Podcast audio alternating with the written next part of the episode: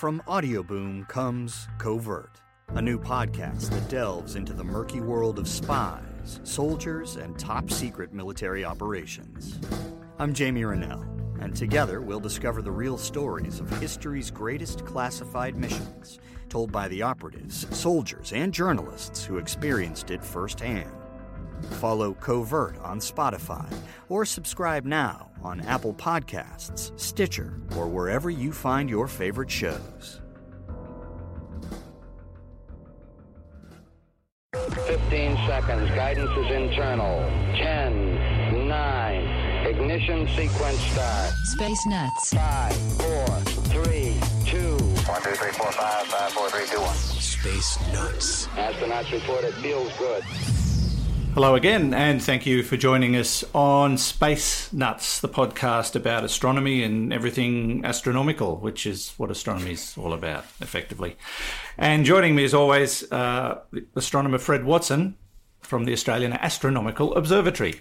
We do space as well. Yeah. Yeah. Yes. space and astronomy. Space and And, astronomy. and all things in between. And it's nice to see you. We're, yeah, we're yeah, we're, that's right. It's great to see you in too, person, face to face. we sweat here in the heat of Dubbo. yes, yes. Um, and apologies if you hear any background noise. It's the air conditioner working overtime to try and um, dwell the uh, the temperatures that are exceeding 40 degrees Celsius in my part of the world at the moment. And uh, that's when Fred decided to visit. So here we are. And uh, you might hear some cicadas as well because they're having a busy time of it. Now, Fred, today we're going to be looking uh, at Jupiter from a couple of angles. Uh, there's been an amazing picture taken by the Juno spacecraft, which is orbiting Jupiter, Jupiter and it, it's just a staggering photograph. Uh, also, uh, they appear to have created metallic hydrogen, and that could answer a few questions about Jupiter as well. So we'll investigate that. Uh, some people might have um, caught something online recently regarding uh, Apollo 1. It's 50 years since that uh, terrible disaster with the fire in the capsule. Uh, and we'll talk about um, that situation and, and a rather um, unfortunate coincidence that exists within the realms of NASA. And we'll finish off today looking at four planets orbiting a star. And when I say looking at, we are actually able to look at them uh, which is uh, showing how far advanced astronomy and uh, and the like has has come in recent years. First up, Fred, Jupiter, as seen from the Juno probe, and the photographs are amazing. Aren't they just? Uh, this is what we've been looking forward to um, in the. I guess it's now six months since uh, Juno went into orbit around Jupiter. It rendezvoused with Jupiter at the beginning of July last year after a, something like seven year journey, I think. Uh, and uh, Juno's job is really not so much to look at the satellites of Jupiter, which are interesting in their own right, but to study the planet's atmosphere and more especially to try and deduce what is underneath the planet's atmosphere. Because Jupiter, like all four of the gas giants in our solar system, does not exhibit a solid surface. When you look at Jupiter, what you're seeing is the top of the cloud, uh, cloud layers that uh, occupy the outer parts of Jupiter's atmosphere. If you fell into Jupiter, what would happen is that the the gas pressure would simply get higher and higher and higher with apparently no solid surface. However, we might come back to that in a minute. Yes. The thing about Jupiter, uh, though, and, and Juno is that, um, well, Jupiter has, and this too will play into our discussion, uh, Jupiter has the strongest magnetic field of any planet. In, incredibly strong, thousands of times stronger than the Earth's magnetic field. And what that means is that the planet has these radiation belts around it, which are full of highly energized uh, subatomic particles. And to fly a spacecraft through those is kind of suicidal because you you you destroy the electronics of the spacecraft by this bombardment of radiation, which just ignores metal and things like that. and Just Yeah. zaps whatever is there. So what the scientists have done is put Juno into uh, this series of orbits that are really clever because they they loop around uh, Jupiter's north and south poles. Uh, and it's a very elongated orbit. So the spacecraft spends most of its time way outside the radiation belts, but then sneaks inside them uh, over the poles, going in uh, on, on the North Pole and out the South Pole. I think that's the way around it is. Um, and, and in doing that, can get really close to this, the top of these cloud layers that Jupiter exhibits. And that's what we've seen with the latest images. Um, it's a surreal picture. As you said a couple of minutes ago to me before we went on air, if you didn't know that that was Jupiter, you'd wonder where in the solar system it was. If you did ask somebody what they were looking at, they would probably tell you, oh, I'm looking at um, close up photographs of the Middle East. Maybe. Because it just looks like desert landscape. It does look like a desert landscape, that's Mm. right. But there are these whirls and eddies. Uh, the, the way the clouds sort of interact with each other, you can see structures where you know clouds branch outwards. It's nothing like the the simple pattern of cloud belts that we see when we look from the Earth through a telescope at Jupiter. Yes. this is real detail, and actually the the image that we're looking at is of Jupiter's northern hemisphere, but it does just catch a feature called the little red spot. It's because it's got the big red spot, The- which has been that's right, which is swirling away for, for 300 years. Yeah. Yes. The little red spot, I think, is more recent and, and is smaller Hmm. uh, than the what's called the great red spot. But that is uh, captured in beautiful detail uh, in the latest images. What fascinates me is uh, that a planet like this can have storm activity that lasts hundreds of years. Yeah, And that's right. we we think in terms of what happens on Earth, and Yeah. if a storm lasts a week, we're going, oh wow, that's you know That's bad news. that's hundreds of years up there. Yeah. But the mathematics required to do what Juno's doing just is beyond my scope of comprehension. It's uh, it is it's very impressive, and of course, a lot of the hard work, the grunt work, is all done by computers. But um, it it's, remains true that space navigation, getting things into the right place in space, is relatively straightforward because um, uh, objects moving in space behave in a very predictable way because they're all dictated by the pull of gravity, mostly the sun's gravity, but Jupiter's gravity as well in this case. And once you've solved the equations of the gravitational pull uh, and you, you've got an initial direction and, vel- and speed for a spacecraft, then you can work out where it's going to be with incredible precision. So space navigation is is a tractable problem. On the other hand, it, it, it, the, uh, th- this particular mission is beset with difficulties, like the fact that these radiation belts have um, an energy of their own, so they tend to push uh, with a radiation pressure on the spacecraft. The sun's radiation pressure is also something to take into account, which is not accounted for in gravity. So there are very careful corrections that need to be made. And look, you have to hand it to NASA. Nobody can do it like NASA can in I mean, terms of You generally hear about the the problems Yeah. and the mistakes Yeah. and the disasters, but Yeah. uh, they just plod along, and their successes far outweigh They're, their they're failures. stunning. That's right. I mean, I've been I've been going on for the last twelve years about how wonderful Cassini is, and Cassini's Yes. a NASA spacecraft uh, in orbit around Saturn. Uh, it's also European Space Agency and the Italian Space Agency. They're the three organisations that, that do it. But Cassini is just staggering in what it's achieved. Mm. It's it's doubled our knowledge of the outer solar system, at least, probably more like trebled it. And you can go back further than that and and look at uh, the Voyager probes. What That's an, right. what an amazing Back in the 70s. and ongoing. I mean, Ongoing, they're yeah. still going. still talking to us. Yeah. I saw a, uh, an article the other day, just by the by, that said how far away uh, Voyager One was, Yes. and I, I think it was like point something of a light year, and I thought, oh, that's a letdown. That's a- I- It's, oh, it's actually, I think it's about 20 light hours or something. Twenty light hours or something. Yeah, like that. uh, but that's a long way. Yes, uh, you know. yes. just um, doesn't sound much when no, you put it in that does- perspective. Doesn't. Uh, the, the yes, the uh, Voyager One is the most distant human-made object, and will almost certainly go on forever. Yeah. Um, which is, you know, in itself a staggering thought. Unless, of course, it gets caught up in something one day, yeah, yeah, long past. Hit, hits another solar system's Jupiter. Yeah, maybe, maybe. So, just going back to what we were saying a minute ago about this magnetic field, Hmm. um, the thing about the magnetic field of a planet like the Earth is that we believe, uh, with good reason, that it's generated by the fact that the Earth has a core, a molten core made of iron. So, the Earth's iron core. Actually, it's both solid and liquid. The, the central part is solid, and then there's a liquid iron core around it.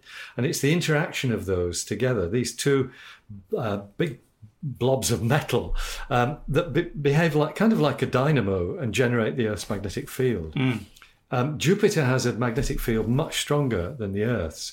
We know Jupiter is made mostly of hydrogen. It's the same stuff that stars are made of. So for many, many years, there's been a speculation that at the center of Jupiter, the pressures uh, are so high uh, from the this bulk of gas around it, that the hydrogen has been compressed into a metallic form, which would allow it to conduct electricity. And and that's a theory. And it's a theory, that's right, but it's been our best theory yet uh, for why Jupiter has this strong magnetic field. The, the downside of it is nobody knew whether metallic hydrogen existed. Does Or was even possible. Oh, it was even possible until now. Yes. and that's um, the other part of this story. Um, scientists at Harvard University, what they've done is um, they've taken a, a small blob of hydrogen and and compressed it to a, actually is uh, was it 500 gigapascals I think is the is the pressure it's been put under which is a very high pressure indeed to see what happens and we now have some evidence that uh, it does turn into a metal. Um, because the uh, the images that this group has shared of the blob of hydrogen shows uh, first of all that it's transparent then it goes black but then as the pressure increases it becomes reflective.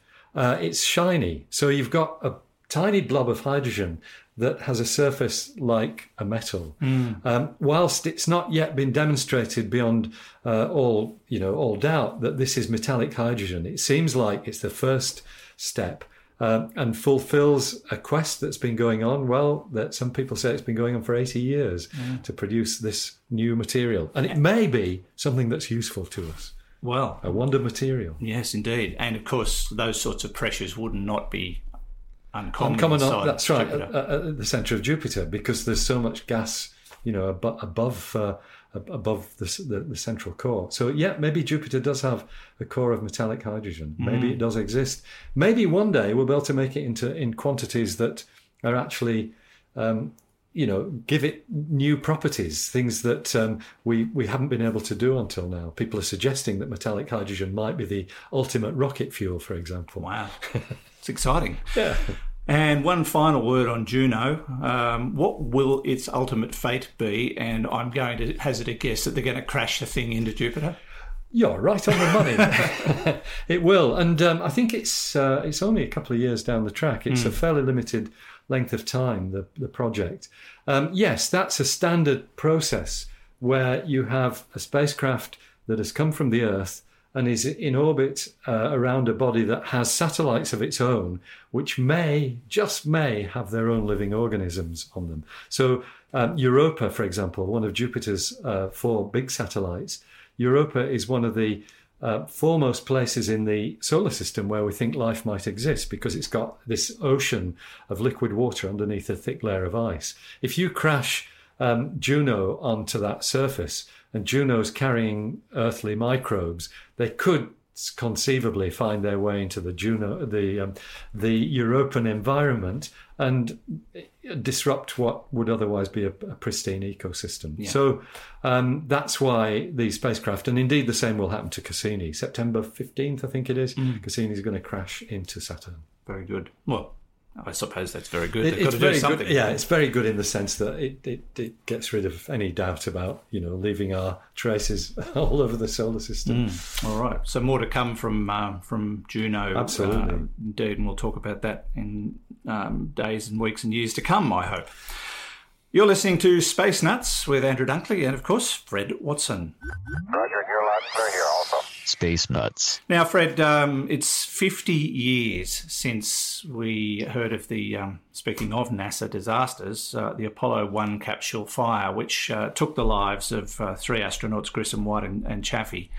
And I, it brings me back to my childhood because as a kid, my, my brother and I just were captivated by the Apollo missions. We were, we were sent home from school to watch Apollo 11, and we, um, we just took it all in as it as it came, and and I, I have a vague memory of Apollo one, um, but it was a poster that we had on my brother's bedroom wall that that really sticks in my memory because it was up until that moment all the astronauts that had ever had anything to do with space missions from the United States, and I always wondered about the three men that were sort of portrayed standing at the back and that's who they were. Oh, there you go. Yeah, um, I was a bit older than you when all this was happening. In fact, I was at uni uh, Ah. when uh, when this event took place. So um, Apollo One was the first. Uh, was intended to be the first mission testing out the new Apollo capsule and uh, spacecraft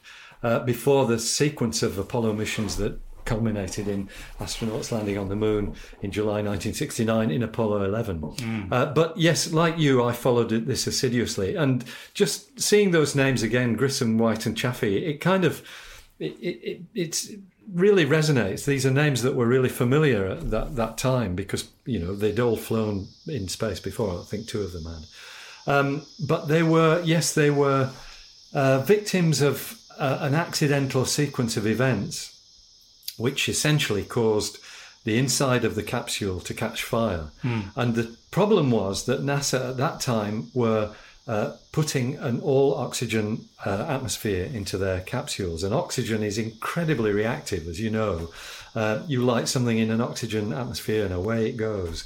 And that's what happened. And the guys could not get out. They were overcome by fumes very quickly. It was not um, actually on the launch pad. It was a, a test before the before the actual launch of Apollo One.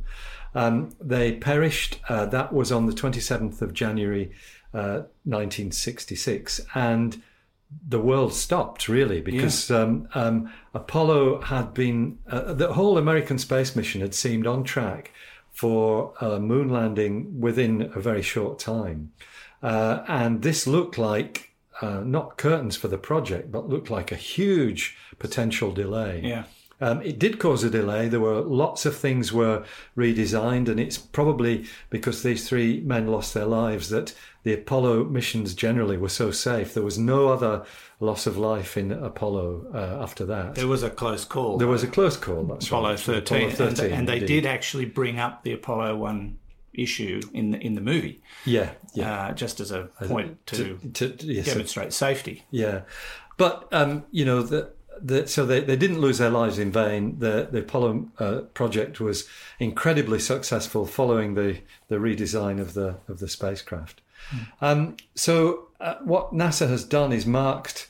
Uh, this uh, rather sad 50th anniversary by uh, actually exhibiting for the first time this, the charred escape hatch of Apollo 1 at the Kennedy Space So Center. So they've kept it all this time. Oh, the, everything's been kept. Uh, actually, that's not quite true. One thing that got wiped were the tapes of the Apollo landing, but everything else has been kept. Um, everything that came back, anyway. Uh, one or two of the odds and ends, the memorabilia of Apollo, are actually sitting on the moon, so there's not much you can do about that. But yes, this um, this charred hatchway door is now uh, on display at Kennedy Space Center. It's in a rather elegantly designed uh, display um, case with the words "Let us go to the moon" uh, above it. Very, very evocative. Um, what surprised me, even though I knew these dates, Andrew, uh, but when I realised that the other two big uh, disasters, effectively, that uh, NASA has suffered, which were the uh, the Challenger and Columbia uh, accidents. Challenger, the space shuttle, both of them were space shuttles, each carrying a crew of seven, all of whom were lost. Um, those two accidents were within days of the 26th of January, so 27th of January, uh, but in different years. January 28th, 1986 was the Challenger disaster. So a day later on the calendar. That's right. February 1st, 2003, uh, the Columbia disaster. Isn't it astonishing that It they is. would be so close together? And and real all of them utter milestones in the in the space um, you know the space program. Hmm. Uh, and in fact um, representing I think the total the sum total of lives that NASA have lost in space.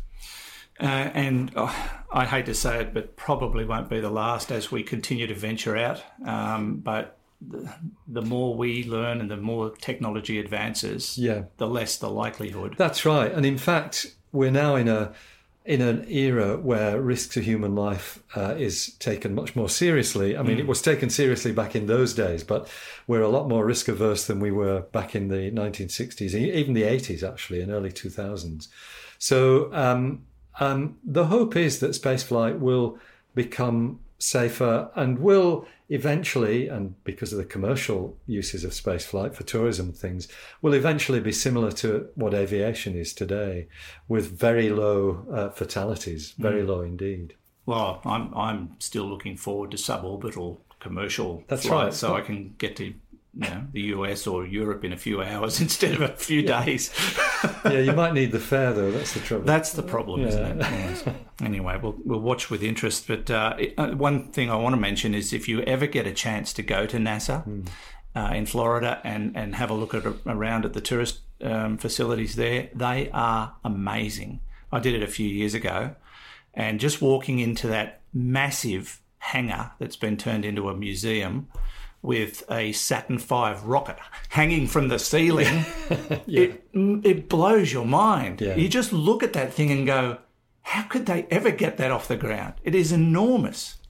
they I mean, it. looks big on TV, but when you walk under it, you yeah, go, it would be. "Oh there's God." uh, those those five engines. yeah, uh, at the base. Um, so when um, when a Saturn V um, was launched, those engines consumed 13 tons of fuel per second.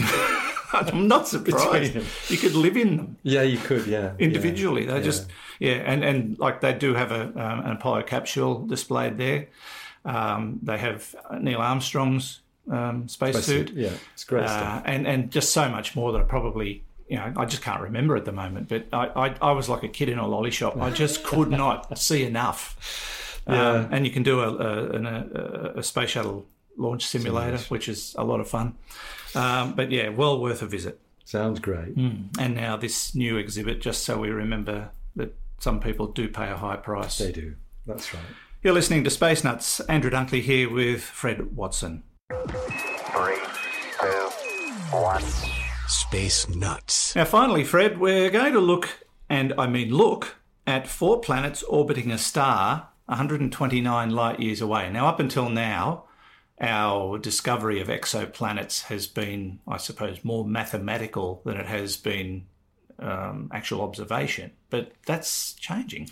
It is, and and it's as the technology improves, Andrew. So you're quite right. Um, the first uh, recorded uh, observation of a of an exoplanet was back in 1995 of uh, a planet orbiting a star called 51 Pegasi, which is very famous in the world of planetary astronomy because that was the first time a planet had been detected, and it was detected by um, looking at the wobble in the movement of the parent star. As, the, as a planet goes around the parent star, it pulls the parent star to one side and, and, and the other, and we can detect that change in speed. We now know of something like 3,000 planets orbiting other stars, many of which have been di- discovered by the same method. But some have been discovered by what's called the transit method, where you watch the light of a star dim slightly as a planet passes in front of it. Yep. But all of that, as exactly as you've said, is highly mathematical. It all involves indirect observations. You're inferring the presence of a planet from the observations that you can make.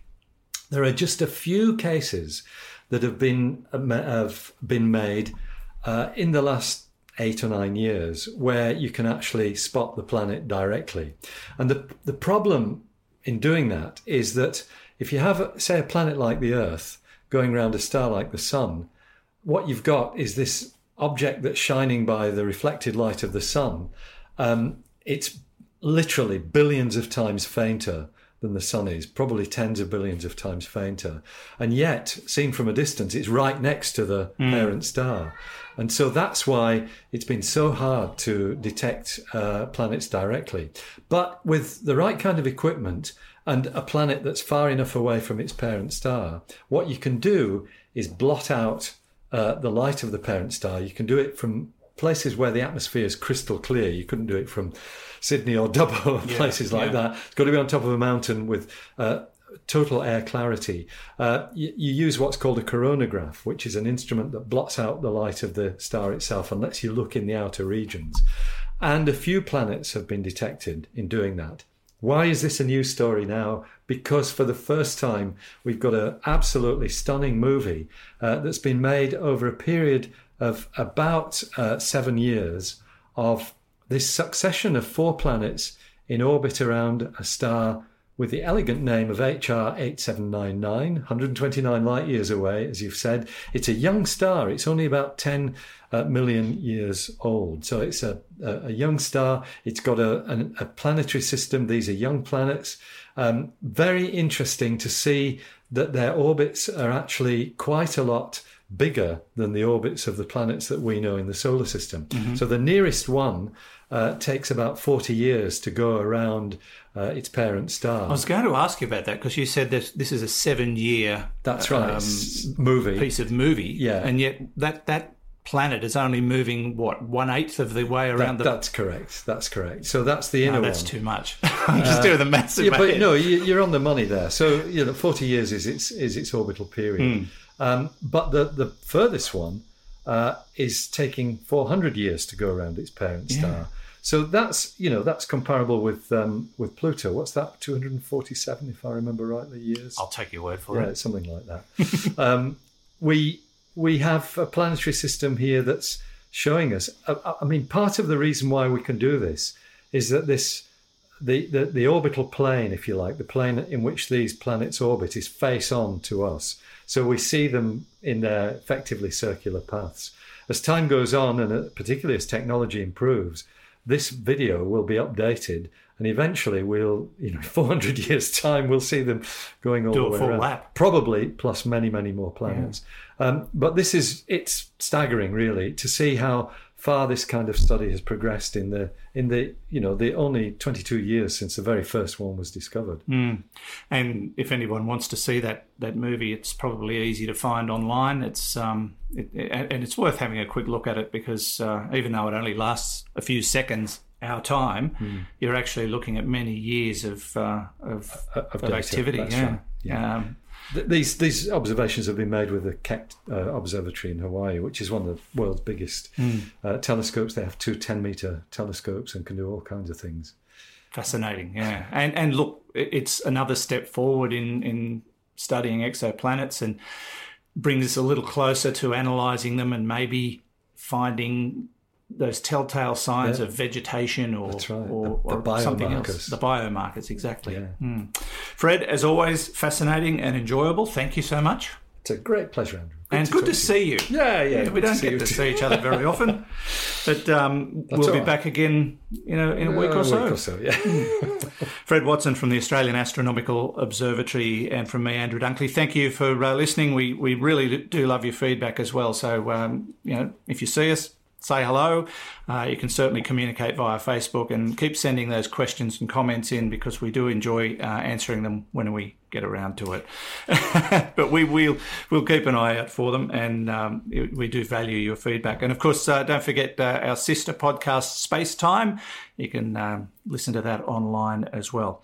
Until next week, thanks for listening to Space Nuts. Space Nuts. You've been listening to the Space Nuts podcast. Subscribe to the full podcast on iTunes, Audioboom, and Stitcher, or your favorite podcast distributor. This has been another quality podcast production from Bitesz.com. I'm just doing a test to see if this is recording. Testing one, two, three, and I can see a waveform. What about you, Fred? Well, I have my own waveform. You know, I yeah. carry it with me everywhere I go. It's certainly not on your head. Thank you, and good night. Welcome to Mafia, a new podcast telling stories of America's criminal underworld. Gotti assumed the position of head of the Gambino family and using the name Donnie Brasco, I was able to infiltrate the uh, Bonanno uh, crime family in New York City.